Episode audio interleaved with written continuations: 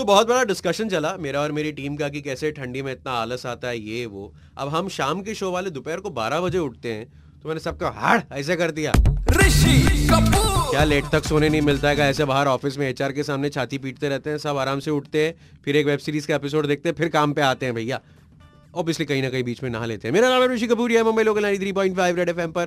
वो ठंडी में आलस आता है कभी नहाने का आलस आता है कभी पड़े रहो बस ऐसे ही फील होता है। कुछ काम मत करो, मुझे परेशान मत करो। मैं और मेरा वेब सीरीज़ अक्सर यही बातें करते हैं। क्या आपको भी आलस आता है? क्या मेरे को ठंड में ना?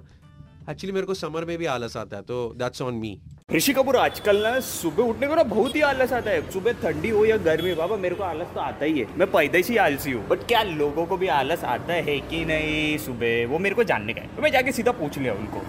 सुबह उठने का आलस तो आता है कि नहीं? आलस आता है ना मैं आके ऑफ़िस सो जाता हूँ इसलिए बारह एक बजे दुकान पे आता हूँ क्या करते क्या फिर आलस भगाने के लिए? सो के उठता हूँ तो ऑफ़िस सो जाता हूँ मैं इसलिए आलस भाग जाती है ठंडी विंडी लगता है क्या? नहाता ही नहीं हूँ। क्यों? कपड़े पहन के नहाता हूँ। लिखा है गवर्नमेंट दे रही है सेव वाटर पानी का बचत करने को लिखा है इसलिए मैं तो वही कपड़ा पहन के धो के निकल जाता हूँ। आने के टाइम पे धूप मिलता है ना ट्रेन के अंदर तो फ़र्स्ट क्लास सूप भी आता है इधर आते आते।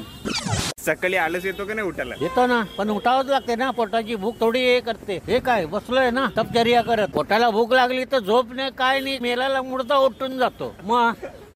सुबह उठने का आलस तो आता है कि नहीं? फ़िलहाल विंटर में तो बहुत आता है। क्या करते क्या आलस भगाने के लिए? वो तो बहुत लंबी स्टोरी है। अरे हम तो फुल वेल्ले बैठे सुनने के लिए। क्या लंबी स्टोरी बता दो हम। सिर्फ़ सो सॅटर्डे संडे आलसपणासाठी आपण काय करतो तेच करतो ना. आपण जे उठतो बसतो मग परत झोपतो परत उठतो आपलं तेच काम असतो ना. मग धंदा आता शेवटी आपलं पोट भरायला लागलं ना दादा. तुला सांगू मी मन तर करत नाही पण शेवटी काय मजबुरी आपली धंद्याची. रोजीरोटीचा सवाल आहे. काय असं जे सगळ्यात छोटं होतं थंडीमध्ये? दिवस छोटा होतो रात्र मोठे असते.